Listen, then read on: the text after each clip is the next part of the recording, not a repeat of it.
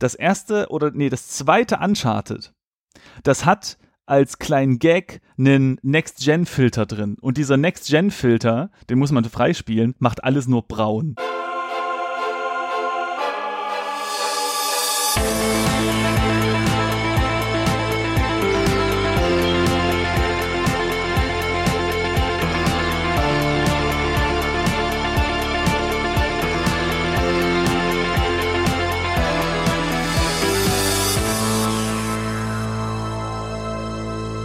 Hallo und herzlich willkommen zu einer neuen Episode des Game Dev Podcasts. Es ist lange her, wir hatten eine kleine Verzögerung. Mehr dazu gleich, aber erstmal kommen wir zu den Leuten, die wieder dabei sind. Äh, ja, ich bin Simon, hallo. hallo Simon, schön, dass du wieder dabei bist. Hallo, hallo Marcel. Äh, Marcel ist nämlich auch wieder dabei. Und wir haben einen neuen Gast, Till. Hallo. Hallo. hallo. genau, Till ist dabei. So, wer ist Till? Ähm, wir haben uns über E-Mail, über Internet kennengelernt, nicht wahr? Wie, wie, wie das heute äh, so üblich ist. Ja, wie das Entwickler so machen. Auf Tinder? ja, genau. Wir haben uns auf Tinder kennengelernt. Nein, ähm, tatsächlich hatten Per E-Mail auf Tinder, das passt nicht so ganz irgendwie. nee, das stimmt, genau, per E-Mail und zwar sogar wegen, wegen zwei ähm, Themenbereichen. Ne? Wir, wir wollten jetzt zum einen über VR sprechen. Äh, das hat sich dann auf den Game Dev Podcast hier bezogen. Und zum anderen wollten wir über äh, Text-Adventures quatschen. Äh, bei unserem anderen äh, ähm, Projekt Textlastig. So. Das übrigens auch sehr gut ist und ihr auch mal euch anhören solltet, wenn ihr es noch nicht getan habt. Yeah, genau. Hört alle Textlastig an. Das, das ist ein Podcast, ähm, in dem ich mit Falk Text-Adventure spiele. So.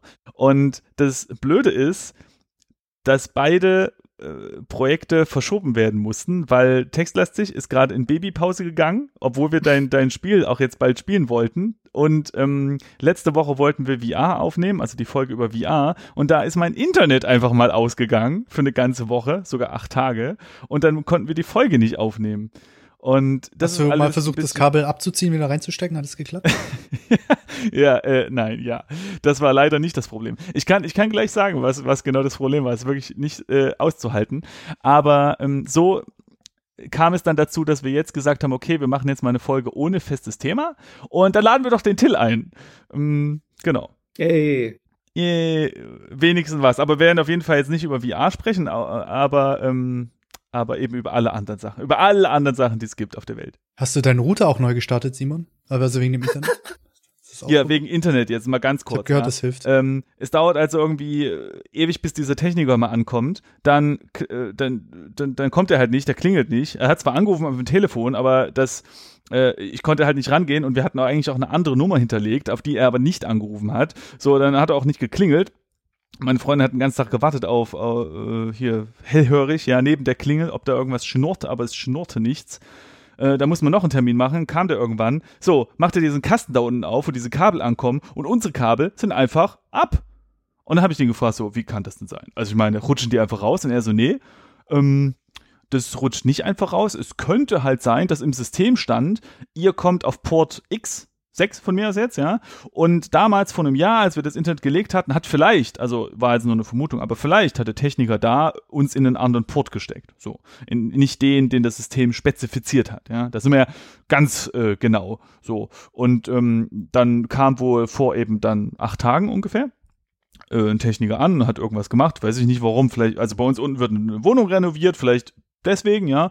Ja, und dann kam der halt dann und hat vielleicht gesehen, so, ach, guck mal, da ist hier irgendwas auf einem Port, der nicht im System spezifiziert ist, das ziehe ich einfach mal ab. Und da wird doch. Hatte der einfach einen Stecker gezogen, der Penner. Ja, und dann wird doch nicht irgendwie nochmal überprüft, ob da vielleicht irgendwer drauf liegt oder so, nö, weißt du? Und dann haben wir irgendwie eine Woche lang kein Internet gehabt, also, ja, äh, und die Kabel hingen einfach da rum. Es war noch nicht mal ein technisches Problem. Vielen Dank dafür.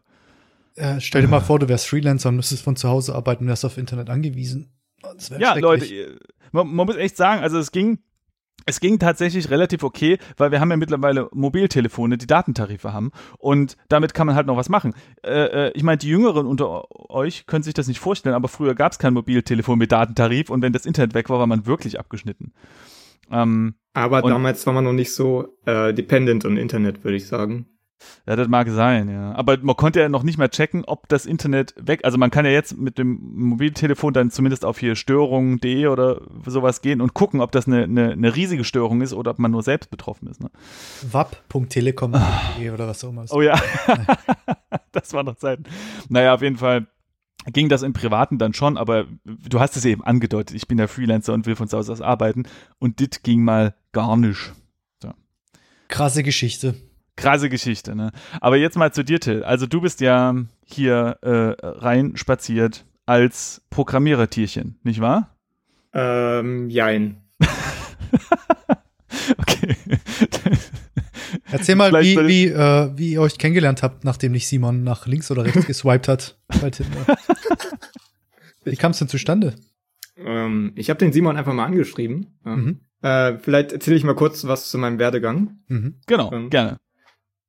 Also, im Moment äh, wohne ich in Köln und studiere am Cologne Game Lab, ähm, Fachrichtung Game Design. Ähm, aber letztendlich mache ich halt alles so ein bisschen. Äh, ich mache halt schon ewig Spiele, ähm, seit frühester Kindheit. Hab mir halt auch selber ein bisschen Programmieren beigebracht und verschiedene Tools benutzt, so ähnlich wie Game Maker. Ähm, vielleicht sagt einem etwas Click and Play oder sowas. Ist also ewig lange her. Ja, und dann ähm, habe ich so verschiedene Dinge gemacht, habe halt auch schon in der Games-Branche gearbeitet, ein paar Praktika gemacht und so. Und ja, im Moment arbeite ich an einem ähm, Projekt, ähm, also ein Virtual, ähm, Virtual Reality Mobile Game, also wo ich halt auch mein, mir das Ziel gesetzt habe, das zu shippen, also in den Store zu stellen und ein bisschen mehr zu polischen, als die ganzen Freeware-Sachen, die ich schon gemacht habe, immer, um halt mal den nächsten Step anzugehen. Also ich habe halt schon sehr vielen Game Jams teilgenommen, mal One Game a Month gemacht, ein halbes Jahr. Jo, und das ist jetzt so mein nächster Schritt. Und äh, de- deswegen meinte ich gerade, ähm, in Anführungsstrichen Programmierertierchen, ähm, ich habe dich halt abgespeichert, so, dass du halt Code machst. Und, und das ist auch so, oder? Du, du, Genau. du machst da die Programmierung und alles. Genau, also bei dem VR-Spiel mache ich im Moment alles. Ähm, wie gesagt, ursprünglich komme ich mehr so aus der ähm, Game Design Schiene. Das ist ja auch meine Spezialisierung und habe mir aber jetzt nebenbei halt noch mehr Coden beigebracht. Also wird ja auch immer wieder angesprochen. Als Game Designer sollte man so ein bisschen skripten können. Hm. Da habe ich mich jetzt in letzter Zeit noch mal ein bisschen mehr rein vertieft in Unity mit C-Sharp. Mhm. Und ähm, ja, habe jetzt also auch von der Zeit schon angefangen zu modeln und mache jetzt auch gerne ähm, Models mit Blender. Und ich finde halt generell alle Aspekte der Spieleentwicklung sehr interessant und ähm, ja, versuche halt irgendwie alles ein bisschen zu können. Ähm, ja, ich finde es auch sehr interessant, Sounds aufzunehmen oder Sounds zu kreieren, ein bisschen Musik. Ich habe jetzt auch mir ein Keyboard zugelegt, aber ja, das mit der Musik, das dauert noch ein bisschen, bis ich da irgendwie mal ein bisschen vorankomme. Das ist, das ist spannend. Ich habe ähm, letztens erst noch einen Link gesehen. Da ging es genau um das. Da, das war ein Artikel auf Gamasutra, der äh, von einem Game Designer, soweit ich das gesehen habe, geschrieben wurde und der halt gesagt hat, Leute, also äh, Leute im Sinne von der anderen Game Designer, lernt Coden. Und das kann man sich mal durchlesen, dass das durchaus ähm, sinnvoll ist. Ich habe es das nicht im Detail studiert, aber ich glaube, es geht halt so in Richtung von wegen, Leute, ihr müsst in der, oder ihr soll, oder ihr könntet vielleicht, wenn ihr wolltet, in der Lage sein, eigene Prototypen zu bauen. Das wird euch sehr helfen, wenn ihr nicht auf einen Programmierer ähm, immer warten müsst. Ne? Äh, wenn du in der Lage bist, das selbst zu machen, dann, dann bist du einfach da schneller, vor allem im Iterieren. Ne? Zumindest mal Visual Scripting oder Scripting Genau, Lua genau. oder sowas generell. Ja, Und, und es hilft auch, Schnuppern. Mh, bei der Pro äh, ich finde, es hilft auch bei der ähm, Kommunikation dann eben, ne? mit Programmieren, wenn man das Fall. selbst schon so ein bisschen gemacht hat. Ja, gerade als Game Designer muss man ja irgendwie mit vielen Leuten kommunizieren und da ist es halt sehr hilfreich, von allen Bereichen so ein bisschen was zu verstehen, damit man ähm, Mhm. auch auf denselben Nenner, Nenner kommt. Ja, Ähm, das stimmt. Und ja, also heutzutage gibt es auch viele Tools, da braucht man ja auch nicht mehr so viel zu programmieren. Ähm, ähm, Construct zum Beispiel oder GameMaker ähm, sind so Beispiele, wo man halt im Prinzip programmiert, aber visu visuell. Also GameMaker Mhm. jetzt weniger, aber es gibt halt Tools, da programmiert man visuell, damit habe ich auch damals angefangen. Und da hat man sozusagen Dropdown-Menüs und verschiedene Bausteine und baut sich damit den Code zusammen. Das ist halt eine super Einstiegsmöglichkeit. Vor allem, weil du ja ähm, als Game Designer oft auch mit, ähm, mit System einfach, also äh, Systemdesign äh, zu tun hast, ja, wie verschiedene Game Design Systeme eben zusammenarbeiten. Und das ist ja auch so ein logisches Denken. Und ich denke mal, das trainiert sich dann wahrscheinlich auch ganz gut äh, mit Code, der ja auch irgendwie so auf Logik basiert. Habe ich, hab ich gehört. Haben mir ja. die Programmierer erzählt. Mhm. Und du hast ja neben deinem VR-Projekt, und das hatte ich ja eben auch schon mal erwähnt, ne, äh, bist du ja auch an einem, hast du ja damals ein Text-Adventure geschrieben, was wir ja dann eben in dem genau. anderen Projekt also, spielen ähm, wollen. Das ist jetzt so, so knapp zehn Jahre her und war so mein erstes etwas größeres Spiel.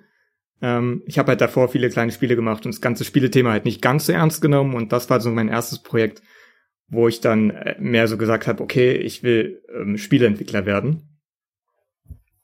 Genau, und das habe ich dann äh, programmiert, ähm, kn ähm, knapp zwei Jahre. Also das ist auch ziemlich groß. Das ist ein Text-Adventure-Rollenspiel. Äh, es gibt so eine Art Open World. und ähm, ja. Wie muss man sich so eine Text äh, Open World Version vorstellen? Also kann es einfach immer weitergehen und er generiert sie neue Environments oder äh, ähm, ist es schon eine vorher definierte Welt, die halt relativ groß ist, oder geht sie in die Unendlichkeit jetzt wie bei Minecraft? Ja, es ist so ein Mix. Also es gibt halt schon eine vordefinierte Welt und es gibt auch eine grafische, grafische Karte, diese in Quadrate eingeteilt.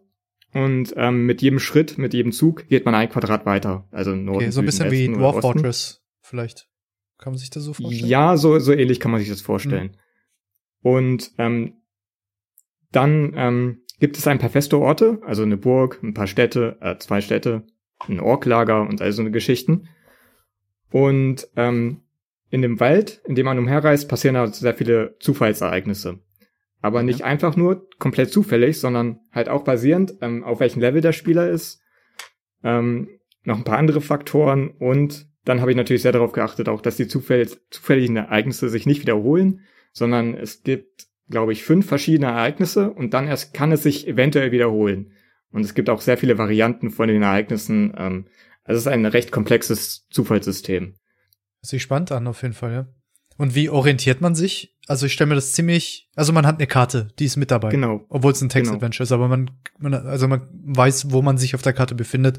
Man muss sich das nicht selbst irgendwie notieren und äh, aufzeichnen. Genau. Also ähm, es gibt halt ein paar Hotkeys, ähm, die kann man immer benutzen, zum Beispiel die Karte. Da drücke ich dann M, also für Map, und ähm, dann wird mir die Karte angezeigt und X markiert den Standort. Okay, verstehe. Cool. Und ähm, äh, ist das dann, also das hat sich jetzt so angehört wie, ähm, du gehst halt irgendwo lang und hast so eine Zufallsbegegnung, vielleicht mit einem Monster oder sowas. Genau. Und wie ist das mit Story? Hast du da irgendwie Storyline drin, die dann genau. äh, äh, ähm, so, so den, den, den Bogen über das gesamte Spiel schlägt oder sowas? Ja, also es gibt halt eine Geschichte, ähm, also eine Hauptquest, ähm, die halt äh, sich später später auch immer linearer wird, aber man dem Spieler steht es auch frei, sich völlig frei zu entscheiden und einfach durch die Welt zu streifen und einfach alles abzuschlachten im Prinzip. Ähm, naja, also halt Monster zu besiegen und einfach aufzuleveln und man kann halt ähm, auch ganz normale NPCs angreifen zum Beispiel. Ähm, da war ich halt sehr von Gothic inspiriert und ähnlichen Spielen. Ähm. Mhm. Klingt auf jeden Fall spannend, ja. Verlinken mir. Ja, also es gibt halt eine, eine ganze Reihe ähm, eigener Quests, also kleine Nebenquests, aber es gibt halt diese eine Hauptstoryline, ähm, die sich halt auch nochmal unterscheidet, je nachdem, ähm, was, wie der Spieler sich entscheidet oder ähm, wie der Zufall so will.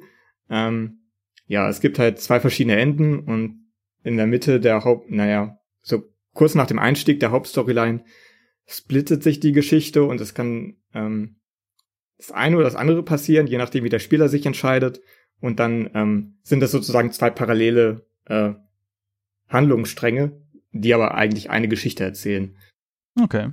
Spannend, spannend. Ähm, äh, äh wir haben es ja, glaube ich, in den letzten Episoden schon mal gesagt, dass so Text-Adventure auf jeden Fall eine sehr gute, ein sehr guter Einstieg sind, finde ich, ähm, in, äh, in Programmierung, weil man sich eben auf das, das Game Design an sich fokussieren kann und erstmal nicht mit Grafik rummachen muss, aber die ganzen anderen Elemente müssen halt schon drin sein, wie vielleicht ein Inventarsystem oder eine coole Story oder irgendwie ja. rumwandern und sowas.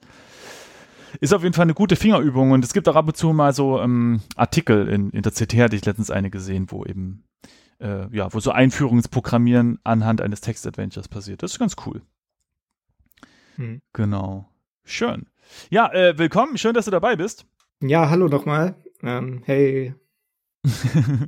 äh, äh, bevor wir weiter in so ähm, noch weitere spannende Themen einsteigen, müssen wir noch ganz kurz so ein paar Sachen besprechen hier, organisatorisches. Und zwar wollen wir heute mal was ausprobieren, ja. Und zwar ähm, haben wir das Feedback öfters bekommen, dass die Folgen zu lang sind. Und deswegen wollen wir heute mal ausprobieren, äh, unsere Session, die länger als eine Stunde dauern wird, aber in so Stundenhäppchen runterzubrechen. Dass wir ja, und, und dafür das dann öfters veröffentlichen. Ich muss mal gucken, das wird auf jeden Fall ein wesentlich höherer administrativer Aufwand. Und, ähm, und ob das alles Sinn macht und ob das alles funktioniert, weiß ich noch nicht. Aber wir sind halt noch so jung im Projekt, da können wir uns noch mal so eine Experimente leisten. Ne? wir sind ja kein, ähm, weiß ich nicht, ARD und ZDF, die halt schon ewig dabei sind und da, wo es Revolten geben würde, wenn sich da noch mal was ändert. Ja, am Format können wir mit Sicherheit noch ein bisschen optimieren. Wir werden schon eine gute Lösung finden. Genau, und äh, genau, immer her mit eurem Feedback diesbezüglich. Wenn euch das besser gefällt, dann schreibt es uns und wenn nicht, dann ähm, nicht. Ja, also dann schreibt uns trotzdem, aber dass es uns, äh, euch nicht gefällt. Genau, sehr gerne. Ja, äh, dann hatten wir noch ein paar Kommentare. Achso, noch, noch was Organisatorisches. Die Unterstützerliste auf Patreon. Also auf Patreon kann man uns ja unterstützen äh, und einen Euro in den Hut werfen für jede Veröffentlichung. Ist übrigens jede Veröffentlichung und nicht pro Monat. Das kann man bei Patreon wählen. Und äh, da hatte ich so gemacht, dass ab, äh, dass die Leute, die uns unterstützen, die, die werden in so eine kleine Liste eingetragen, die auf der Webseite unter unserem Player zu sehen ist. Mhm. Und bisher war das so, dass einfach alle Leute waren halt unter jeder Episode. Aber es gab halt auch Leute, die sich dann äh, die, die Patreon-Mitgliedschaft beendet haben. Und dann fand ich es halt unfair, dass diese Einträge unter allen folgenden Episoden dann ja immer noch auftauchen würden, obwohl die gar nicht mehr unterstützen. Und deswegen habe ich das dann so geändert, dass ähm, das, ja, also das, wenn das dann halt gekündigt wird, dann stehen Leute immer noch unter den früheren Episoden drunter, aber dann eben nicht mehr unter den neuen. Ja. Äh, hat, hat einer als Kommentar geschrieben, als ich das angekündigt habe, ach so, ich dachte, das war schon die ganze Zeit so. Genau. Und wir haben noch zwei kleine Kommentare bekommen. Und zwar, ah, genau, in, in der letzten Episode hatten wir uns auch so ein bisschen über, über Marketing unterhalten. Nee, warte mal, stimmt gar nicht. Das war eine Episode davor. Naja, in irgendeiner der Episoden haben wir uns über Marketing unterhalten und hat da viel der Satz wohl, dass Marketing nicht zur Spieleproduktion gehört. Und da hat der Martin uns darauf hingewiesen, hier sind die vier Ps des Marketing. Jetzt weiß ich nicht genau, was P heißt. Wahrscheinlich sowas wie Säulen des Marketings oder so. Pillars. Ah, Pillars, ah. Sehr, sehr, sehr, gut. Und zwar äh, Product, Place, Price and Promotion. Da hast du deine vier Ps. Genau, da sind die vier Ps. Und er meinte halt, naja, und das bedeutet dann halt, dass äh, drei äh, von den vier Teilen eben zur Produktion auch dazugehören. Also man muss natürlich erstmal ein Produkt haben. Ne? Das äh, stimmt. Ja, gut. Äh, so, haben wir das auch erwähnt? Kenne mich im Marketing nicht so aus, müsste man eigentlich auch mal irgendwie ein größeres Thema draus machen. Es ist sehr, sehr spannend, wie man mit Marketing umgeht und irgendwie coole Marketing-Tipps, vor allem für Indies. Aber äh, ja, habe ich leider jetzt nicht so den Überblick. Naja, auf jeden Fall hat da noch ein äh, Simon geschrieben, dass unsere ähm, Liste der ähm, Podcasts, die man hören kann, wenn es um Code geht, äh, erweitert werden könnte um äh, codepen.io wenn man natürlich alles auf unserer Webseite verlinken, unter der Webseite, äh, unter dem Webplayer in Shownotes. CodePen heißt das und ähm, die richtet sich vor allem an Webdesigner, aber auch Webentwickler, die ihre kreativen Ideen entwickeln können. Und im Podcast sprechen die Betreiber von CodePen relativ offen über verschiedene Themen des Betreibens einer Webseite für Kreative. Was steht hier noch? Zum Wechsel von Redux, React.js Framework bis zur Steuererklärung in den USA. Aktuell geht's über Alphas und Betas. Okay. Klingt ganz umfassend. Klingt ein bisschen so wie, wie, wie unser Podcast, nur auf Web bezogen. So. Okay, das war's zu den Kommentaren. Und jetzt können wir noch ein paar Sachen abhandeln, die sich auf die älteren Episoden. Also wir haben noch ein paar Nachträge einfach. Na, schieß mal los. Ähm, das Wichtigste, wir hatten in der, in der vorletzten Episode über den Conan Penis Slider gesprochen. Also man kann da ja äh, sein, sein Geschlecht äh, anpassen in der Größe. Zu Recht. Das wird aber nicht in die Xbox-Version übernommen. Skandal. Skandal. So, haben wir das auch mal äh, erwähnt. Ich glaube, das haben wir sogar gesagt. Oder? Ich habe gerade irgendwie so ein Déjà-vu. Naja. Ich weiß es nicht, aber ich muss sagen, eigentlich ist es ähm, korrekt, dass die das eingebaut haben, wenn man darüber nachdenkt, dass man seit Ewigkeiten schon bei Frauen immer die Brustgröße einstellen kann, bei den, bei, bei vielen MMOs und so, ne? Da ist es ja eigentlich nur gerecht, dass dann eben bei den Männern auch mal irgendwas eingestellt werden kann. ähm, ja dann, äh, äh, was haben wir? Wir haben auch ein bisschen über Demos geredet. Und zwar, dass Demos irgendwie äh, eigentlich ganz cool sind, aber die Verkäufe irgendwie mindern, weil die Leute dann feststellen, ah, vielleicht ist das Game doch nicht so gut oder es reicht aus. Ist übrigens gerade äh, auf GameStar auch ein größeres Thema. Da gibt es auch ein Video dazu, wo sie auch über Demos reden und genau dieses Thema aufgreifen, weil nämlich in letzter Zeit öfters wieder Demos aufgetaucht sind. Von Civilization 6 zum Beispiel, aber auch von Shadow. Prey. Oh, Prey, genau, Prey hat was angekündigt. Die kommt aber nicht für PC, ne? Die kommt nur für Konsolen, glaube ich. Aber oder? ist immerhin eine Demo. Ich bin auf jeden Fall gespannt, Demo. was äh, sie zu erzählen haben, wenn äh, das Spiel mal rauskommt und sie vielleicht ein bisschen ins Detail gehen können, inwiefern die, ja. die diese Demo-Geschichte erfolgreich war und den, dem Verkauf Stimmt. des Spiels geholfen hat. Und Shadow Tactics hat auch eine. Interessanterweise kommen teilweise Demos nach Release. Aber ähm, warum ich das nochmal erwähne, ist mir ist aufgefallen, dass auf demonews.de slash Demos eine Liste existiert über alle aktuellen ähm, plattformübergreifend auch, also Xbox, Playstation, PC, über Demos. Einfach. Es gibt einfach eine riesige Liste über alle Demos. Fand ich irgendwie cool. Ja, Kannst du die verlinken? Und wird so eine Liste auch aktualisiert? Also ich kenne das bei solchen Demo-Listen, dass dann oft irgendwie die Links äh, nach ein paar Monaten dann kaputt sind und keiner das pflegt. Lass mich mal gucken. Nehmen wir mal irgendwas ganz Altes.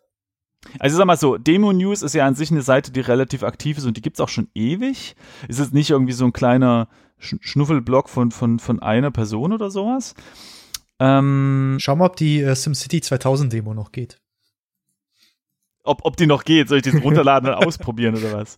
Ich weiß nicht, um ehrlich zu sein, ich kann jetzt hier nur nach dem, ähm, nach dem Namen sortieren oder nach dem Betriebssystem. Ich sehe jetzt hier gerade kein Datum. Ich kann jetzt nicht genau sagen, ob, äh, ob, die, ob die ganz aktuelle Sachen haben, blöderweise. Naja, ähm, das outsourcen wir jetzt einfach an die Crowd.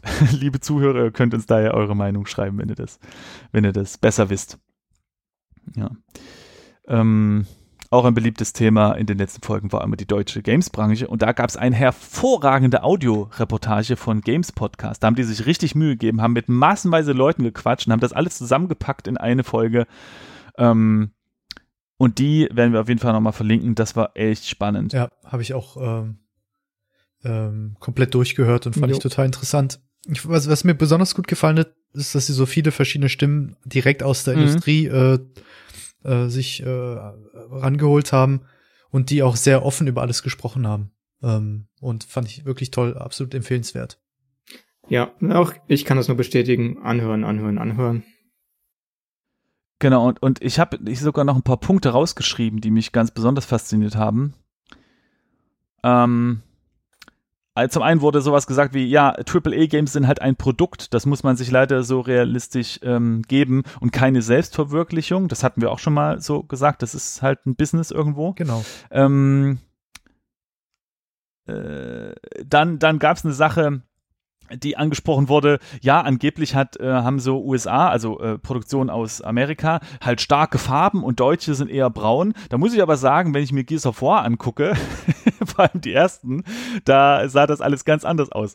Und es ist sogar so witzig, dass ähm, das erste oder nee, das zweite Uncharted, das hat als kleinen Gag einen Next-Gen-Filter drin. Und dieser Next-Gen-Filter, den muss man freispielen, macht alles nur braun. Okay, so this is the game in regular. As you can see, very colorful. And we turn on this next gen filter. And everything is brown. Ja, das, und das war so ein die, die braune Phase der Deutschen ist, glaube ich, schon vorbei, mehr oder weniger. Wollen wir es hoffen, zumindest. Sehr schön gesagt. Ja, ja.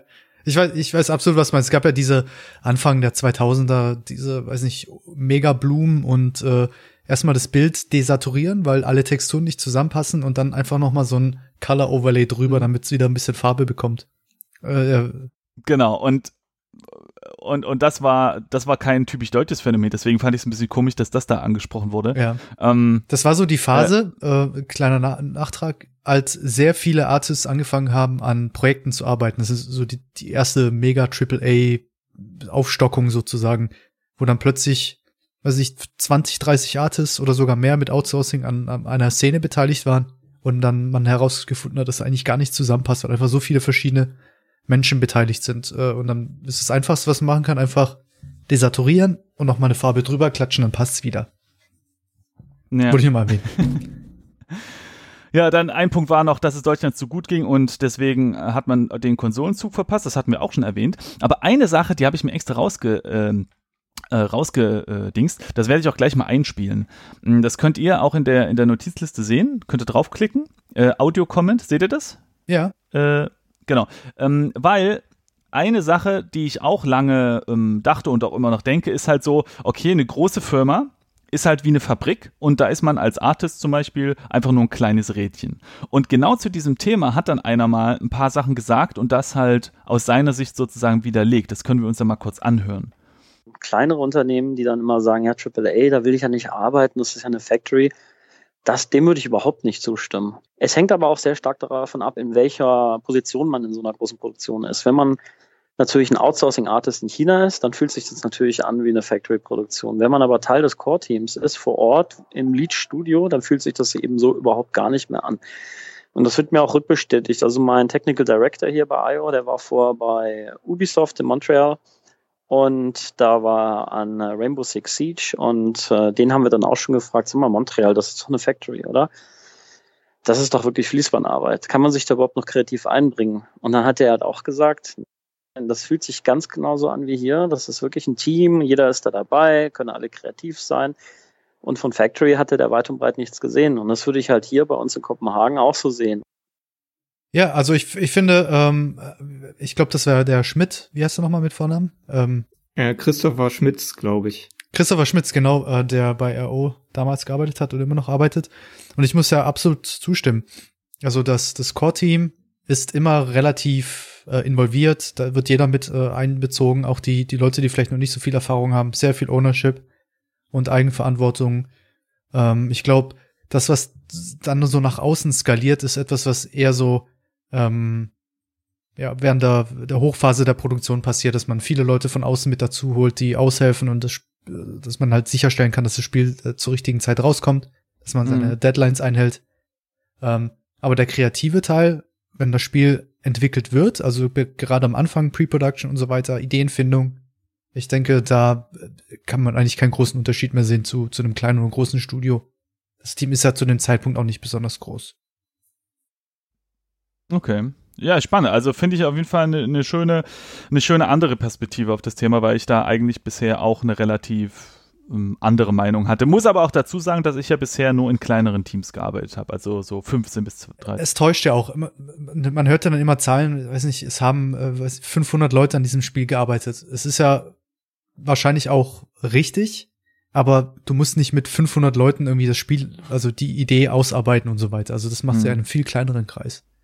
Ja, und wahrscheinlich zählt dann auch so das gesamte äh, Marketing, Testing, äh, wie, wie auch schon gesagt, so Outsourcing dazu. Ne? Hm. Ganz genau. Und du hast auch deinen eigenen Bereich, den du ownst. Das heißt, ähm, große Produktionen haben auch viel mehr Arbeit, die du delegieren kannst an, an kleinere Gruppen, weißt du? Also das, mhm. das sind viel größere Projekte, da hast du trotzdem noch deinen deinen Verantwortungsbereich, um den du dich total intensiv kümmern musst. Äh, und äh, es fühlt sich eigentlich relativ selten so an, als wärst du nur ein kleines Zahnrad. Ähm, ich habe jetzt an mehreren großen Produktionen gearbeitet und ich hatte immer das Gefühl, dass ich trotzdem einen ziemlich großen Einfluss auf das Spiel habe, was eigentlich cool ist, mhm, ja. Mhm. Obwohl man einer von vielen mhm. ist. Also äh, ich habe bisher auch nur an kleineren Produktionen mitgearbeitet und ich würde aber auch sagen, es kommt wahrscheinlich auch sehr auf die Firma an. Also es gibt vielleicht auch die ähm, äh, AAA-Produktion, wo man dann nur wirklich nur die Straßenlaternen modelliert oder so. Ähm, ja, ich glaube, es ist generell schwierig, da alles über einen Kamm zu scheren. Ja, ja, auf jeden Fall. Also äh, schöner Einblick und das war nur, nur eine kleine, ein kleiner Biss in die Zuckerkruste des Podcasts. Unbedingt anhören, war richtig, richtig gut. Und ähm, äh, André Pechke, der das äh, zusammengebastelt hat, der äh, hat auch ein, äh, einiges gekeucht und äh, geflucht, weil das war wirklich viel Arbeit. genau, das erzählen die ab und zu mal in dem, in dem Auf ein Bier Podcast, wo sie dann über die Weltherrschaft reden. ähm, ja, was haben wir denn hier noch? Wir hatten in der letzten Folge, das ist so geil, oder? Es ist für mich immer wieder ähm, äh, amazing zu sehen, dass ähm, selbst ganz große Player wie Amazon Produkte raushauen, von denen ich dann irgendwie noch nichts gehört habe. Wir haben in der letzten Folge über Amazon Underground geredet, ja, und waren uns dann noch nicht mal sicher, ob es überhaupt in Deutschland gibt. Haben dann festgestellt, ja, das gibt's. und man sollte meinen, dass man von den, einen der größten äh, Händler, die es überhaupt gibt, eigentlich so alles kennt, ja. Ähm, oder zumindest schon mal in der Werbung gehört hat oder sowas. Und äh, prompt stellt sich raus, letzte Woche kommt die Meldung, ja, Amazon Underground wird eingestellt. es gibt zwar jetzt noch ein paar Sachen, aber äh, ja, 2019 wird es dann einfach weggemacht. Ich glaube, eine Begründung haben sie gar nicht abgegeben. Ja. Krass. Also Schluss mit den kostenlosen Apps. Ja, ne, müssen wir schon mal nicht drüber reden, ist doch gut. äh, genau, genau, ein Thema weniger. Hey, genau, das ist noch eine Sache. Aber äh, dann hat Microsoft übrigens angekündigt, dass sie eine Games Flatrate äh, aufbauen wollen. Äh, für Xbox allerdings nur und nicht für Windows 10. Was ich interessant finde, weil Microsoft ja ähm, letztens noch so getönt hat, ja, wir wollen halt so alle Systeme, soll halt alles so eins werden und irgendwie zusammen wachsen und wir wollen den PC nicht mehr außen vor lassen, aber ja gut, die, diesen Games Pass äh, kriegt ihr halt nicht, ihr doofen PC-Leute. Die naja. Untermenschen. Das haben die nicht gesagt, das ist meine Interpretation, ja, ja genau. Äh, so, aber äh, das nur als kleiner Nachtrag zu dem Thema von damals. So, die Demos haben wir auch abgearbeitet. Und ähm, dann apropos, äh, genau, apropos Spiele Flatrate. Wir hatten ja über, geredet über Indies und dass die Visibility so ein Problem ist. Und ich habe jetzt was entdeckt, das funktioniert für mich ganz gut, muss ich sagen. Und zwar gibt es eine Webseite, die heißt, ähm, wie heißt die nochmal? Steam.com. Ach, danke, Marcel. Nein, die Webseite heißt, ah, die Webseite heißt whatsonsteam.com. Ah, gar nicht mal so falsch. Siehst du? und ähm, zwar ist es so, dass die einfach eine Liste ist, die, ich kann euch das mal hier in den Chat schreiben, diese Liste listet einfach nur auf, was gerade auf Steam rauskommt, ohne irgendwie das zu ordnen, zu beeinflussen, irgendwas, ja. Ähm, das ist aber nicht das, was mich begeistert hat. Was mich begeistert hat, ist das Nebenprojekt dieser Seite, und zwar der Twitter-Account. Und auf deren Twitter-Account, der da heißt Micro-Trailers, also at Micro-Trailers zusammengeschrieben, sieht man von jedem Spiel, was auf Steam rauskommt, ein 6 Sekunden Trailer.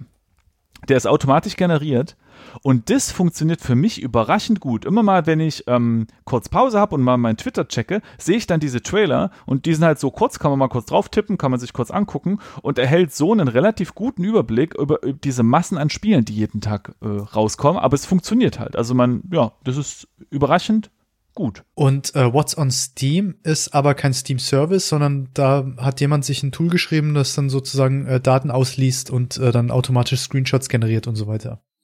So, so sehe ich das, genau. Und äh, ja. der Twitter-Account mhm. und dieses What's on Steam gehören zusammen. Das ist ein und dasselbe Produkt sozusagen. Ja, so, äh, zumindest ist es so, dass auf What's on Steam die verlinken auf diesen Twitter-Account. Also ja. Okay. Ich, ich gehe davon ja, aus. Das ist eine coole Sache, ja. Man, ist krass, was, äh, also alleine schon heute äh, wird ganz schön viel veröffentlicht, ja. Mhm. Die Trailer werden okay. automatisch generiert? Also so sieht das zumindest für mich aus, weil äh, das ist total spannend. Manchmal hast du nämlich Trailer, die fast nur aus Logos bestehen. Wenn, wenn nämlich der, der Trailer auf Steam ja. irgendwie 20 Sekunden Logos hat, dann siehst du auch irgendwie 5 Sekunden von den 6 diese Logos. Teilweise, das ist echt ein bisschen ja, doof. Genau, das wollte ich ansprechen, dass halt das der Nachteil ist bei diesen Automat bei automatisch generierten Trailern, dann kommen halt die eher die schlechten Gameplay-Szenen genau. nur in den Trailer und dann ist es auch wieder blöd für den Entwickler. Liebe also Entwickler, äh, lasst das mit den Logos sein und packt die besten, äh, das Ende der Story ganz am Anfang, damit es im Trailer erscheint. Ich, ich bin nicht ganz sicher, wie die generiert werden, weil es äh, funktioniert in 90% der Fälle überraschend gut. Ähm, aber ja, es gibt manchmal Trailer, die, also da ist das äh, Vorschaubild einfach nur schwarz oder so, ja, weil da gerade eine Schwarzblende war und das ist ein bisschen problematisch.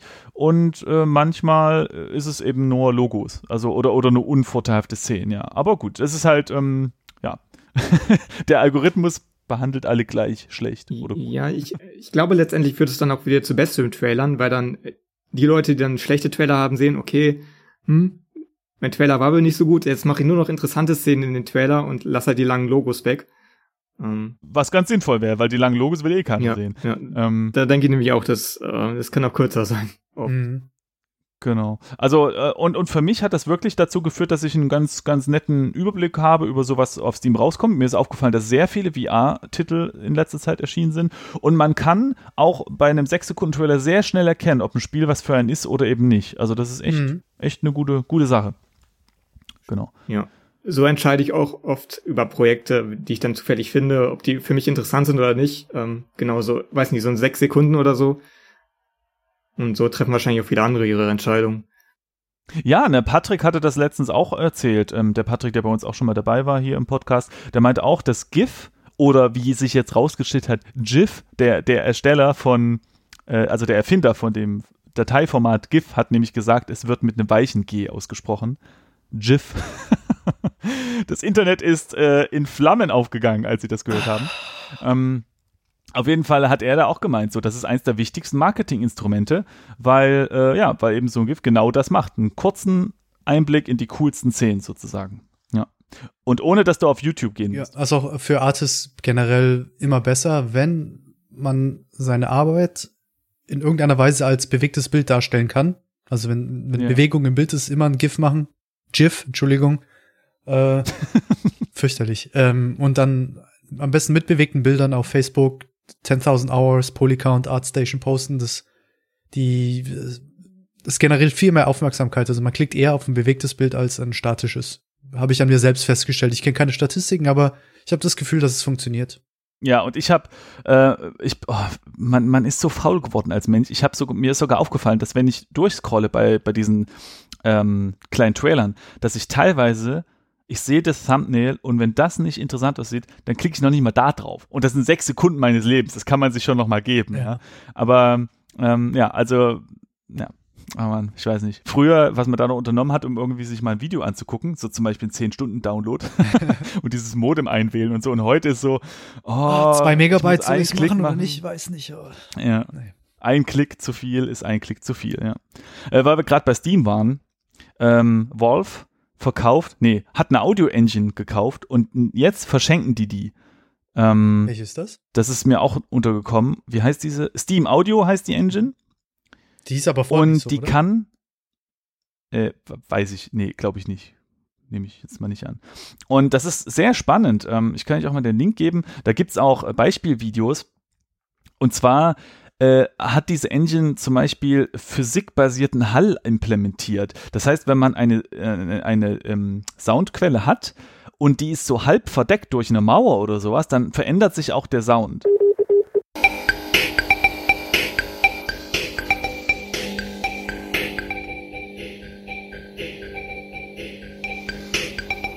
Mhm. Ähm, weil, weil ja die Soundquelle eben halb verdeckt wird. Äh, und das ist, das ist super, super spannend, weil wir hatten uns ja in der, in der Episode unterhalten, wo es um Sound ging, dass ich irgendwie hier ne, mit, mit, mit Soundvolumen gearbeitet habe und die gehen ja nur über die Distanz. Und wenn dann Objekt dazwischen ist oder nicht, das interessiert dann eben. Also Audio Occlusion ist aber nichts Neues. Das gibt's eigentlich schon.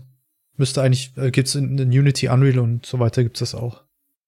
Ja, äh, ja, ja, ja, gut, das, das mag sein, aber meine Erfahrung ist ja leider mit so Custom Engines bisher passiert, die nicht so ausgestattet waren wie Unity oder Unreal das ist. Und ähm, ich bin nicht ganz sicher, ob die normale Occlusion jetzt äh, ähm, auch teilweise Verdeckung der Soundquelle mit unterstützt. Weißt du, was ich mhm. meine? Also es ist ja nochmal ein Unterschied, äh, wenn, wenn die Engine einfach nur feststellt, okay, das Objekt ist jetzt gar nicht mehr zu sehen, jetzt mache ich mal den Sound leise, oder wenn es wirklich sagt, okay, es ist halb zu mhm. sehen und jetzt regle ich mal ein bisschen runter.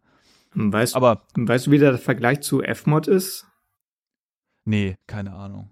Mensch, jetzt hört doch mal auf, so Fragen zu stellen. Ich habe doch, keine, hab doch keine Ahnung. Marie ist nicht hier. Sie, Sie können sowas nicht beantworten.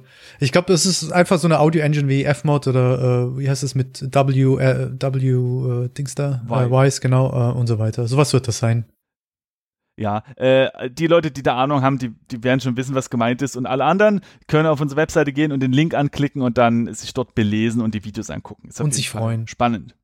Und sich freuen, genau. So, und dann haben wir noch einen der letzten kleinen Nachträge. Und zwar Fotogrammetrie haben wir drüber gesprochen. Ihr wisst es, Leute. Und jetzt habe ich etwas gesehen, das lässt mir doch wieder de, das Kinn runter, äh, runterfallen. Nee, nicht das Kinn, ne? Der, der, wie, wer ist das Ding, was, was runterfällt, wenn man begeistert ist? Kinnlade. Kiefer, ja, Kinnlade, sehr gut, genau. Ähm, fällt mir runter und zwar, ähm, ich habe euch einen Link geschickt im Skype. Ja. Ähm, die machen Fotogrammetrie aus Filmen. Die nehmen ein Objekt auf mit einer ganz normalen Filmkamera und, und drehen das einfach vor der Kamera. Und analysieren anhand, wie ja, die Umgebung ist und, und wie das Licht sich da reflektiert und wie die Oberflächenbeschaffenheit ist. Es ist Fotogrammetrie. Ähm, eigentlich im klassischen Sinne, nur du hast halt 24 Bilder pro Sekunde und das ist so, als würdest du 24 Bilder einfach pro Sekunde geschossen haben. Also das ist eigentlich kein großer Unterschied. Ja. Ähm, und jetzt, genau, und sie, sie erklären am Anfang in dem Video, dass ähm, so, ein, so ein Objekt besteht aus Geometrie äh, oder eine Objektszene oder, oder äh, wie man das beschreiben mag, Geometrie, Licht und Material. Das sind die drei Komponenten, ja. die, die man eben hat in so einer Szene. Und wenn man eins davon kennt, dann kann man die anderen davon ableiten.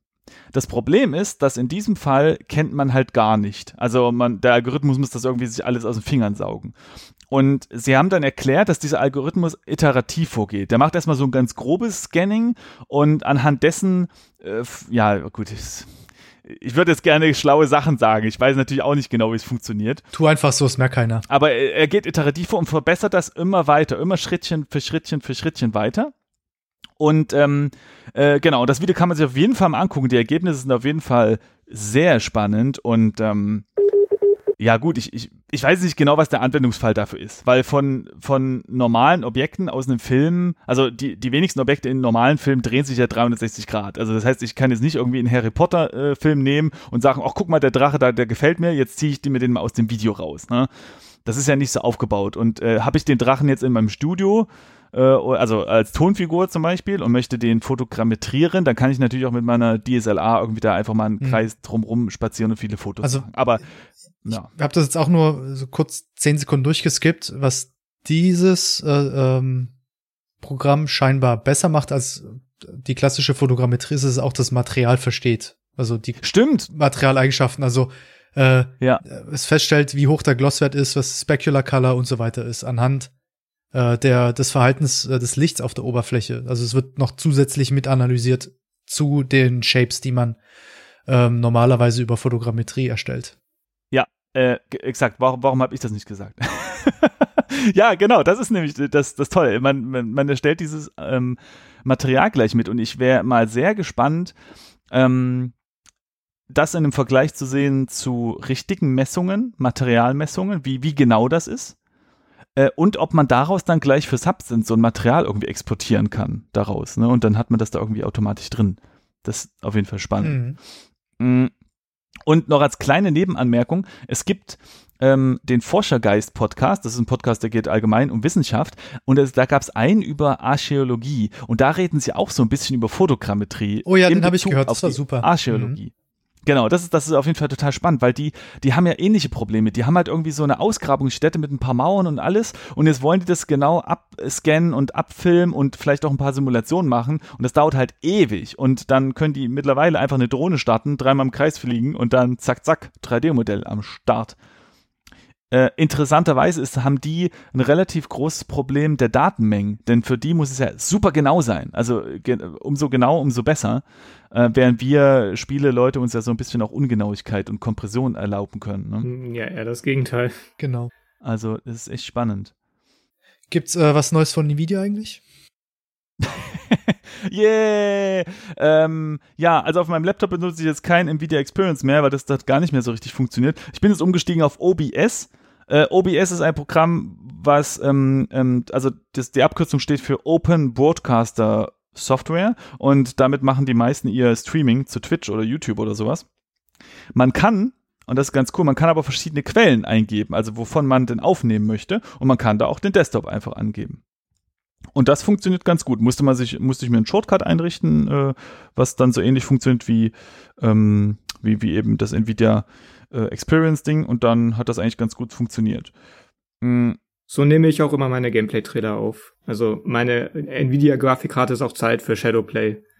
Und ähm, du hast ähm, ja einen normalen Rechner, ne? Worüber du das machst. Oder, oder hast du einen Laptop? Laptop. Okay, weil, weil dann hast du ja auch zwei Grafikkarten drin. Also du hast den, die Intel-Grafik für, ne, für Windows und dann halt genau. Nvidia, oder? Genau. Weil das ist, das ist nämlich ein wichtiger Punkt. Hm, ich hatte nämlich mein äh, OBS hier an einem externen Bildschirm laufen und der externe Bildschirm läuft dann über die Nvidia-Grafikkarte automatisch. Habe ich OBS gestartet, alles funktioniert wunderbar. Ziehe ich diesen Bildschirm ab, und nehme dann über den Bildschirm meines Laptops auf, habe ich nur einen schwarzen Bildschirm gesehen. Und das liegt daran, dass man aufpassen muss, dass man das OBS mit der richtigen Grafikkarte startet. Und dazu kann man dann einfach verlinke ich auch mal einen, einen Thread äh, und in den Shownotes, wie das genau geht. Aber in den Nvidia-Einstellungen kann man ja für jedes Programm und jedes Spiel einstellen, mit welcher Grafikkarte das gestartet werden soll. Ne? Genau. Also mit der intern oder mit der Nvidia. Und dann muss man eben, also wenn ich jetzt den Desktop aufnehmen möchte bei meinem Laptop und der ist nicht an einem externen äh, Monitor angeschlossen. Da muss ich dann eben einstellen, dass dieses OBS mit der internen Grafik gestartet wird. Und dann funktioniert das alles wunderbar. Ja. So, äh, und bezüglich unseres kleines äh, Podcast-Projekts gibt es übrigens, ähm, äh, naja, Neuigkeiten. Also wir haben mal, wir haben mal hier Werbung ausprobiert, ne? Wir haben uns mal hinreißen lassen. Auf Facebook kann man ja hier so Promotions machen, ne? Hast du mal die ganze Kohle auf den Tisch gelegt und mir was gegönnt? Ah, ganze Kohle auf den Tisch gelegt. Äh, 5 Euro. Und da, äh, also an sich ist das ganz cool, ja. Du gehst da hin, du sagst hier, zack, zack, 5 Euro, Facebook, mach mal. Und dann kann man relativ genau spezifizieren, an wen, also auf welchen, ähm, äh, äh, wie heißt es, Walls, äh, äh Facebook-Seiten das auftauchen soll. Man kann dann einstellen, welches Land, man kann einstellen, welche Sprache die Leute sprechen sollen. Und man kann sogar einstellen, das fand ich ganz überraschend, ähm, äh, eine Berufsbezeichnung. Und dann gibt man zum Beispiel ein äh, Game Developer und dann sieht man so eine kleine Liste. Das sind die Berufsbezeichnungen, die halt häufig eingegeben wurden. Und dann kann man sehr genau spezifizieren, ich möchte Game Programmer und Game Designer oder irgendwie nur Programmer oder irgendwas. Ne? Kann man da alles einstellen. Also ziemlich genau spezifiziert. Das ist ganz cool. Und es hat ähm, exakt äh, nichts gebracht. Wir haben mit unseren 5 Euro 15 sogenannte Engagements erreicht. Ich weiß nicht, was das ist, aber wahrscheinlich wenn die Pupille den Link mal gestreift hat, ist das vielleicht ein Engagement oder so, ich weiß es nicht. Und wir hatten äh, zwei Follower dazu bekommen. Und ich will jetzt, ich will jetzt nicht sagen, dass es nicht sein kann, aber wenn die Follower-Profile heißen Mohammed Ali, Mohammed Ali, der bei Facebook arbeitet, oder Roman Romanchuk, der in der Ukraine arbeitet, dann kann das natürlich sein, dass die gerne unseren Podcast hören. Allerdings glaube ich, ist es nicht ganz unabdinglich, dass da der Gedanke aufkommen könnte, dass es irgendwelche komischen Accounts sind, die unserem Podcast nicht ganz Folge leisten wollen. ich kenne das so ein bisschen. Also ähm, ich ähm, veranstalte oder ich plane auch immer so so lokale Game Game Developer Meetups und mhm. da war auch so eine Facebook Like Seite und da kam jetzt letztens auch irgendwie zwei so ähm, zwei etwas seltsame Likes daher. Es klingt halt genau nach dem, was du erzählst. Und ähm, wir haben ja auch so eine ähm, Studentengruppe und da kommen auch immer mehr so ganz komische Anf äh, Beitrittsanfragen. Wo ich dann denke, ähm, ja. Hm. Ja, äh, ja, ich weiß, was du meinst. Genau. Ähm, naja, gut, also es war mal ein Experiment. Was aber übrigens sehr viel gebracht hat, war äh, der Tom von Let's Game Dev, das ist ein YouTube-Kanal, der hat uns erwähnt in einem Video, was er gemacht hat. Ist ganz cool, was der da macht. Der, der entwickelt halt Spiele und, und von Anfang an, also ohne Vorkenntnisse, kann man da reingehen und hat uns erwähnt. Und das war mal ein richtiger Boost. Also da ist unser kleiner ähm, äh, unser Statistikometer auf unserer Webseite ist mal richtig nach oben gesprungen. Also ich kann schon verstehen, warum die, die ganzen Marketing-Leute eher auf Influencer setzen als auf äh, Facebook oder sowas. Genau. Apropos Influencer, wer uns was Gutes tun will und wer uns boosten will, kann gerne ein paar iTunes-Sterne äh, hinterlassen und iTunes-Bewertungen. Da haben wir nämlich relativ wenig und die Leute sagen, das ist ganz wichtig. Also, wir würden uns sehr freuen über ein iTunes-Bewertungssternchen oder Kommentierchen. Vielen Dank, schon mal im Voraus. So, haben wir diese ganze, diese ganze Organisation mal abgehandelt jetzt. Ihr seid so still? Ich bin äh, ganz hin und weg von, äh, von deiner Geschichte gerade noch. Ich erhole mich noch. Ach so, von, von dem ja. Erfolg. Zu, zu den Bewertungen könnte man noch sagen, du musst es anders ankündigen. Du musst es so ankündigen mm. wie der andere Peschke bei Auf ein Bier. Du musst es mal so sehr elegant vortragen, warum das so toll ist und unterstützenswert ist. Ja, angeblich, obwohl es keiner weiß, genau, äh, trägt es dazu bei, dass man in den Charts höher steigt. Ähm, ja, und, und, und ja, genau, wenn man ganz viele Sterne und ganz viele äh, Bewertungen hat, dann äh, steigt man da wohl höher auf. Allerdings muss ich sagen, äh, ist, glaube ich, die realistische Chance für ein Format wie unseres, was ja sehr nischig ist, relativ gering, äh, dass das irgendwie nennenswert in den Charts aufsteigt. Deswegen. Wir machen mal ein kleines Experiment. Jeder, der jetzt gerade in diesem Moment zuhört, soll mal ganz kurz auf itunes.com gehen und äh, mal äh, fünf Sterne geben es ist ein wissenschaftliches Experiment. Es hat gar nichts damit zu tun, dass wir alle jetzt so eine kleine Endorphindosis brauchen, sondern äh, wir wollen einfach mal gucken, was passiert. Vielen Dank. Ja, Dankeschön schon mal im Voraus, genau. Nee, aber ähm, äh, für uns ist das eher so wirklich eine persönliche Bedeutung, weil wenn man, wenn dort einer, wenn sich einer wirklich die Mühe macht und diese Mühe ist echt groß, weil iTunes nervt, aber echt. Ja, und wenn das jemand macht, dann ist das, dann bedeutet das wirklich was. Da hat sich jemand wirklich Mühe gegeben und das würde uns sehr freuen. Wir werden euch noch mehr lieben. Gibt es eigentlich Leute, die iTunes benutzen außerhalb von iPhones und iPods? Äh, ich habe es, glaube ich, gemacht, weil man auf iTunes ja, ähm, also das, das iTunes Directory für Podcasts ist halt so ungefähr das Nonplus Ultra, also da ist einfach alles drin, also eigentlich ist da jeder Podcast eingetragen und ich habe, als ich angefangen habe, Podcasts zu hören, schon iTunes benutzt, eben deswegen. Subscriben. Ähm, ja. Um zum Subscriben und zum Durchsuchen ja, genau, weil, weil das eben das große Ding war. Ja. Du kommst auch ähm, ohne iTunes nicht in die Podcatcher rein. Also die holen sich die Daten nur aus, also aus dieser iTunes-Library, hat mir Falk mal erklärt. Das heißt, du kommst eigentlich gar nicht drum rum, dich da anzumelden. Äh, ja, also du musst nicht unbedingt iTunes benutzen, wenn wir gerade schon mal dabei sind. Du, du, ähm, das, es gibt so eine Webseite, da muss man seinen Feed eintragen und dann, ja, dann ist, also man muss sich da einen Account erstellen, das da eintragen. Aber man muss dafür jetzt nicht unbedingt iTunes benutzen. Aber iTunes braucht man halt für, zum Beispiel für, für eine Sternewertung, da kann man nicht einfach auf eine Webseite gehen. Vielen Dank Apple an dieser Stelle für diese tolle Usability übrigens. das ist so nervig. Naja. Okay, ähm, äh, ja, genau. Was nicht nervig ist, ist äh, in der Spielebranche zu arbeiten. Und äh, wenn man das machen möchte, dann haben, äh, ist mir letztens eine Webseite aufgefallen und zwar äh, Game Jobs Germany Website. Die, diese Webseite äh, gamesjobsgermany.wordpress.com ist einfach dafür da, ähm, ja, aktuelle Stellenausschreibungen aufzulisten. Und das ist doch schön für alle Leute, die sich da bewerben wollen. Mm, und das finde ich deswegen gerade interessant, weil wir ab und zu mal per E-Mail so eine Nachricht bekommen, hey Leute, cool, schön, dass ihr den Podcast macht. Übrigens, ich habe mal eine Frage, ich würde mich gerne bewerben und ich weiß nicht so genau, was, was, was, was wollen die? Ja, ich bin Programmierer oder Grafiker, was, was wollen die sehen? Und da ist mir dann irgendwann aufgefallen, dass es durchaus sinnvoll sein kann, einfach mal diese kleinen Stellenausschreibungen sich anzugucken. Und dort steht da drin, was gefordert ist. Und ich glaube, das ist eine relativ gute Übersicht, an der man sich entlanghangeln kann, um äh, ja, einfach um so ein Gefühl dafür zu bekommen, was wollen die sehen? Wollen die C-Sharp, wollen die C++, wollen die JavaScript, wollen die äh, Photoshop, wollen die ZBrush, wollen die Substance, ja? also irgendwie so ein Gefühl dafür zu bekommen, in welche Richtung könnte ich mich denn entwickeln, jetzt wo ich hier am Anfang stehe und einfach nicht weiß vor lauter Optionen, welche ich jetzt einfach greifen soll. Und wer hat das hier alles aufgesetzt? Das ist eine coole Sache. Äh, ich weiß nicht. Ich glaube, das ist äh, jemand, der als Producer beim Publisher arbeitet, aber ich weiß das auch nicht genau. Ich finde die Seite übrigens auch sehr gut. Und ähm, ich habe den Eindruck, seit ich den, seit es die jetzt gibt und ich die so verfolge, ähm, es ist eine seltsame subjektive Wahrnehmung, werden mehr Stellen ausgeschrieben. Das war mhm. wahrscheinlich Quatsch, aber diese Wahrnehmung habe ich irgendwie und es mhm. okay. gibt dann ja auch irgendwie ähm, ja Zuversicht, dass da viele Jobs sind.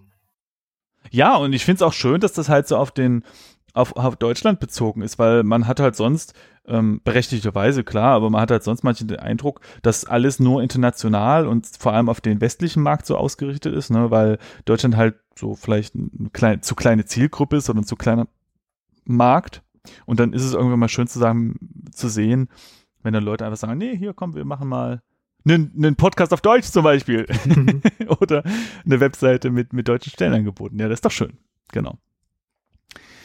Ähm, und eine Sache, die äh, letztens auch jemand gefragt hat, war, ja, Leute, äh, ich bin Programmierer und ich würde gerne ein paar Icons haben oder allgemein auch Grafiken, ne? Mhm. Äh, und äh, wo, wo kann ich denn sowas kriegen? Ich, ich kann das nicht selber malen oder ich will das nicht selber malen, ne? Mhm. Und ich habe mal kurz gegoogelt und tatsächlich muss man sagen, mittlerweile mit den Stores von Unity vor allem, hat man eine relativ gute ähm, einen relativ guten Einstieg dort, weil da gibt's ganz viele so Grafikpakete, ähm, auch für 2D, weil, weil die Webseiten wie TurboSquid oder äh, CG Trader oder so, die sind ja eher auf 3D spezialisiert, aber in dem Unity Asset Store, da habe ich auch viel 2D-Kram gesehen, irgendwie Icons oder kleine Sprite-Sets oder sowas, die man sich dann eben für kleines Geld kaufen kann äh, und kann die dann ja eben übertragen in sein eigenes Spiel oder seine eigene Engine. Mhm. Äh, und auch bei Reddit, es gibt auf Reddit so ein Game Dev Subreddit. Da gibt's immer öfters mal Leute, die einfach äh, kostenlos Assets anbieten. Das ist total nett. Da muss man sich dann natürlich ein bisschen durchklicken und am Ball bleiben, damit man dann eine Übersicht bekommt. Aber wenn man Glück hat, kann man da auf jeden Fall was finden und für sein Spiel verwenden. Hm. Und außerdem gibt's 2dgameartguru.com. Das ist eine Webseite, die steht schon im Titel 2D Game for Programmers. Und die benutzen ähm, Open Source Software wie Inkscape und GIMP und ja, geben irgendwie so Tutorials, wie man kleine Grafiken baut für sein Spiel, für Programmierer ausgelegt. Also wirklich, wirklich süß. Wirklich cool. Tolles Projekt. Sieht auch ja. gar nicht so schlecht aus, um, diese ähm. Tutorials, die da dargestellt werden, ja. Ja, also ich, ich höre ähm, ich hör das öfters mal, so, also von beiden Seiten, ja. Ähm, Programmierer sagen halt, oh, ich habe keine Grafik und kein Grafiker hilft mir, äh, ich kann mein Spiel nicht machen. Ich muss aber immer sagen, so, hey, ähm, als Programmierer kann man wenigstens irgendwie ein Spiel mit Klötzchen und, und Kreisen machen. Mhm. Ein Grafiker alleine, der nicht programmieren kann, auch, auch gar nicht nur ein bisschen, der kann halt gar nichts machen irgendwie. Also gut, klar, die Tools sind besser geworden und es gibt, haben wir ja vorhin auch gesagt, grafische ähm, Systeme, aber äh, ja, ich finde auch das logische Denken ist ja auch eine Sache, die man erstmal entwickeln muss. Und wenn man damit gar nicht klarkommt, dann hat man echt keine Chance. Aber ich finde, ähm, äh, ein Programmierer, der mit Grafik gar nicht klarkommt, hat trotzdem eine Chance. Wie zum Beispiel auch dieses schöne Spiel Thomas Was Alone beweist. Ja, das ist absolut. ja wirklich auch nur aus. Aber das ist doch dieses typische ähm, Spielentwickler-Henne-Ei-Problem. Die einen sagen, ich ja. kann nichts machen, ohne zu wissen, was da passiert. Und die anderen sagen, ich kann nichts machen, ohne zu wissen, wie es aussieht. Ich brauche erst ein Konzept. Also ich habe das schon so oft gehört und es ist absoluter Schwachsinn. Die ja. Leute müssen eigentlich, Menschen müssen besser werden, Dinge zu prototypen. Sage ich jetzt einfach mal so. Ja. Nee. Ich finde auch dieses oft ähm, genannte Programmer Art, ähm, das ist auch gar nicht hässlich oder so. Es ist auch sehr äh, kreativ und ansehbar. Also ich verstehe dann oft gar nicht, warum Leute das dann so her. Da hast du noch nicht genug gesehen, um das zu sagen. nee, aber du hast schon recht. Es gibt äh, total absolut geniale Grafiken, äh, Axiom Verge zum Beispiel wurde ja vom Programmierer gemacht. Das ist also so ein Spiel, so, so ein One-Man-Army-Ding. Äh, kann man definitiv nicht pauschalisieren, ja. Ja, ich, ich verstehe das schon. Es gibt nun mal, also äh, zum Beispiel ein Anfängerfehler ähm, bei, bei Grafik ist ja, dass man äh, die Farben Rot, Grün, Gelb, was auch immer, äh, voll desaturiert einsetzt, ja. Und das sieht dann immer aus wie so ein, so ein Paintbrush äh, äh Bild. Du meinst saturiert. So mit, Primärfar mit Primärfarben malen. Genau, nur Primärfarben malen und die in, in, in, in voller Saturation, genau, das meine ich. Und das sieht halt immer ein bisschen blöd aus, ne? Wenn man dann einfach mal ein bisschen äh, desaturiert, dann hat das schon mal einen ganz anderen Look. Und ähm, und ich kann verstehen, dass wenn man an so einem Spiel arbeitet äh, und, und das selbst nicht attraktiv findet, ist das halt, ähm, klar, das ist halt ähm, äh, nicht befriedigend. Und wenn man, man muss auch sagen, so, so Spielegrafik ist halt nun mal ein, ähm, ein Lockmittel, ja. Äh, und, und, und das ist natürlich dann nicht schön, wenn man das vielleicht irgendwie anbietet auf einer Website und keiner guckt es an, weil es einfach nicht hübsch aussieht. Aber trotzdem, am Ende muss es erstmal Spaß machen und äh, und ich glaube, einen Artist zu überzeugen, vielleicht auch ohne für Geld, also ohne Geld, äh, für ein Spiel zu arbeiten, ist wesentlich leichter, wenn der Prototyp oder vielleicht sogar das ganze Spiel schon steht, Spaß macht, aber nur blöd aussieht. Mhm. Ähm, aber immerhin ist schon alles da und, und man kann halt sehen, okay, das wird kein Projekt, was einfach dann im Sande versinkt, weil jetzt hängt es nur noch an mir, Grafiker sozusagen, das noch ein bisschen hübsch zu machen. Ja. Also ich beneide Programmierer meistens. Ja, äh, weil ja. es äh, beruht aber auf Gegenseitigkeit. Mir hat kürzlich wieder ein Programmierer erzählt, dass es total traurig ist, dass er keine schönen Bilder machen kann. Er, er wäre viel lieber Artist. Und er ist ein begnadeter Programmierer. Also, uh, the grass is always greener on the other side. Trifft auch in diesem Fall zu. okay, krass. Mhm. Ja, ein schönes Beispiel für, wo Programmierung und, ähm, und Art ganz gut zusammenkommt, ist auch ein, ein, ein, äh, eine Neuigkeit, äh, die mir gerade umgekommen ist, und zwar Animation mit neuronalen Netzwerken so zu gestalten, dass sie dynamisch auf jegliche Situationen reagieren können. Ich gebe hier mal einen Link, gibt es ein Video zu.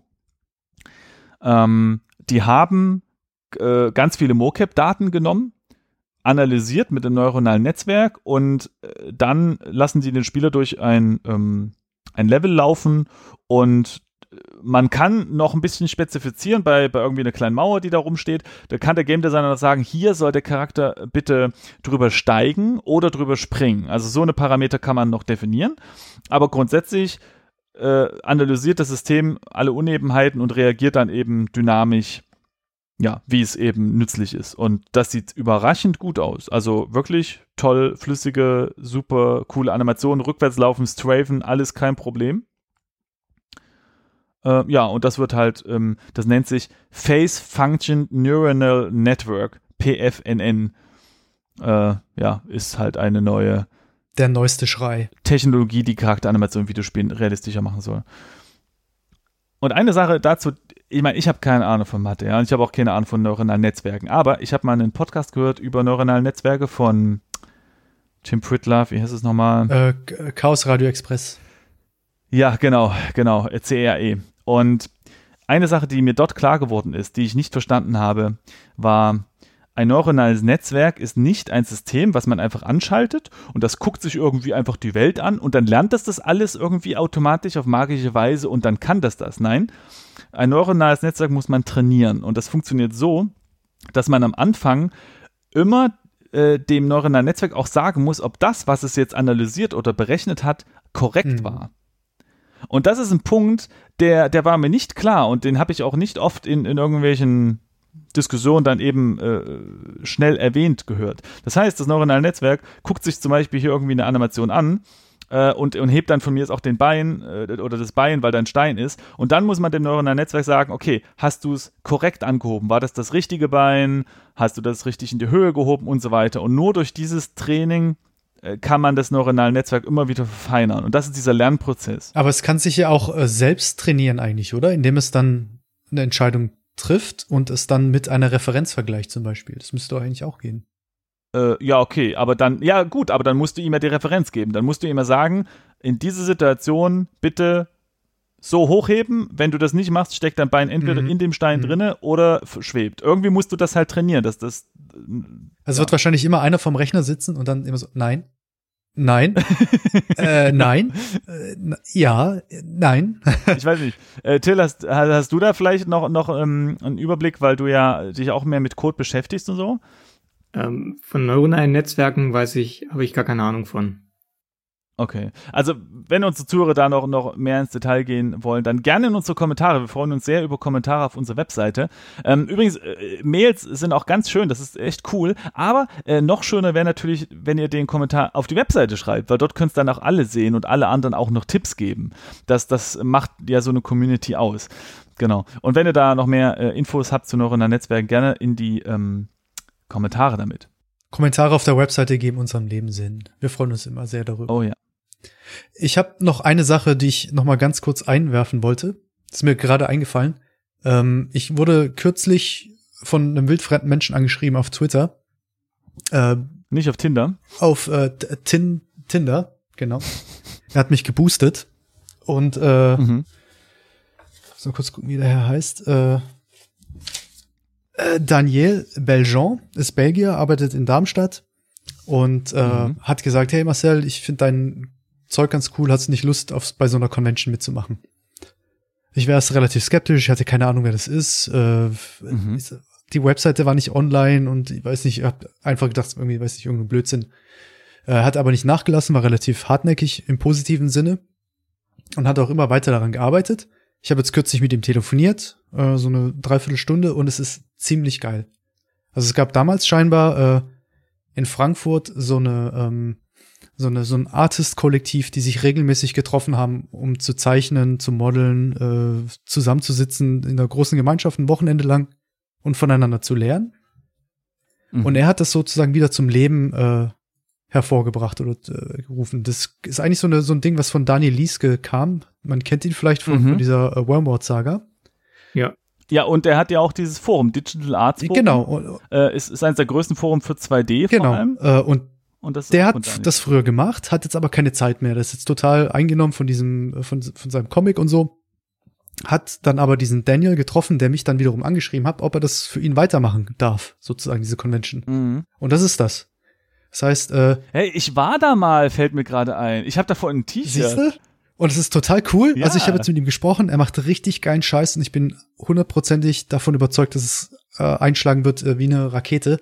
Ähm, schaut euch das alle an. Ich, ich muss es beim nächsten Podcast mal ein bisschen im Detail erklären und vielleicht schaffen wir es auch mit dem mal zu reden. Äh, der Typ ist echt richtig ja. gut. Dann gibt sich so viel Mühe, hat schon Sponsoren an Land gezogen, wie Wacom und vielleicht kriegt er noch Microsoft mhm. und so.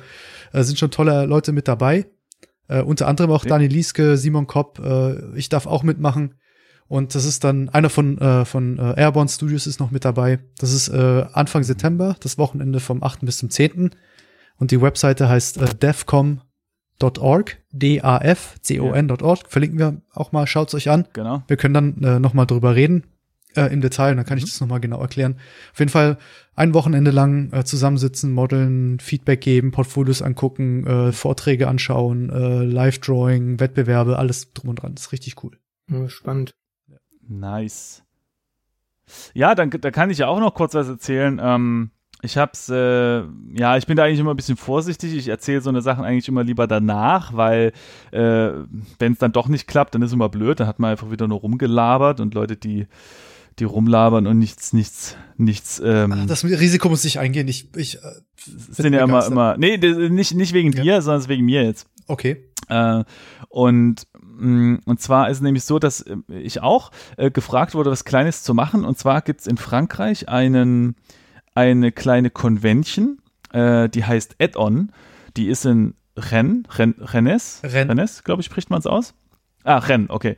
Ähm, ja, ich, ich spreche nicht so viel Französisch. Und da geht es vor allem um, soweit ich das gesehen habe, so Technical Art und Effektkram. Ähm, so in diese Richtung. Und weil ich ja auf meinem Blog eher so in diese Richtung gehe mit, mit ne, Effekte und Tech Art und sowas. Dadurch haben wir uns dann auch kennengelernt ähm, äh, auf Twitter und der hat mich da auch gefragt, so, ey, hast du nicht Lust, da mal vorbeizukommen, einen kleinen Vortrag zu machen irgendwie? Und da habe ich gesagt, äh, ich habe keine Ahnung, aber okay, äh, warum nicht? So. Machst du mit?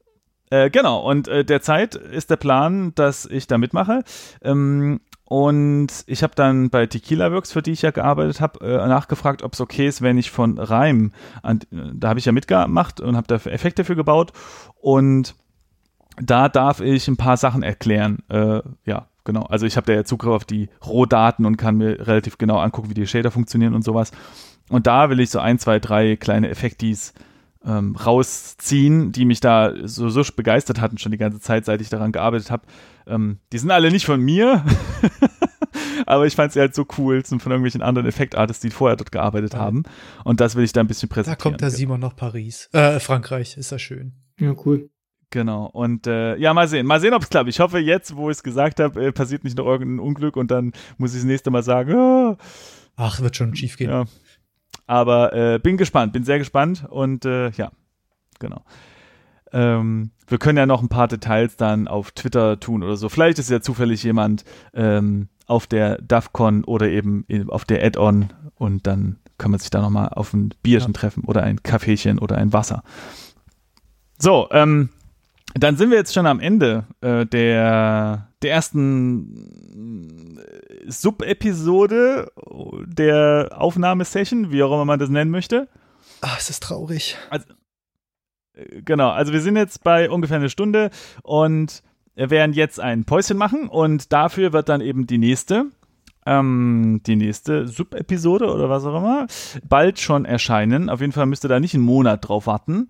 Und wir wollen auf jeden Fall sehr gerne euer Feedback dazu hören, wie sich das für euch anfühlt, ob ihr da ob ihr da jetzt äh, frischer seid und, und motivierter auch die Episoden zu hören oder ob ihr, äh, weil, weil halt ein, einfach ein paar Leute erschlagen waren von den dreieinhalb Stunden Kloppern.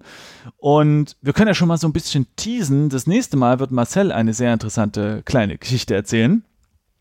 Er hat nämlich etwas Kleines vorbereitet und äh, einige Erfahrungen damit gemacht.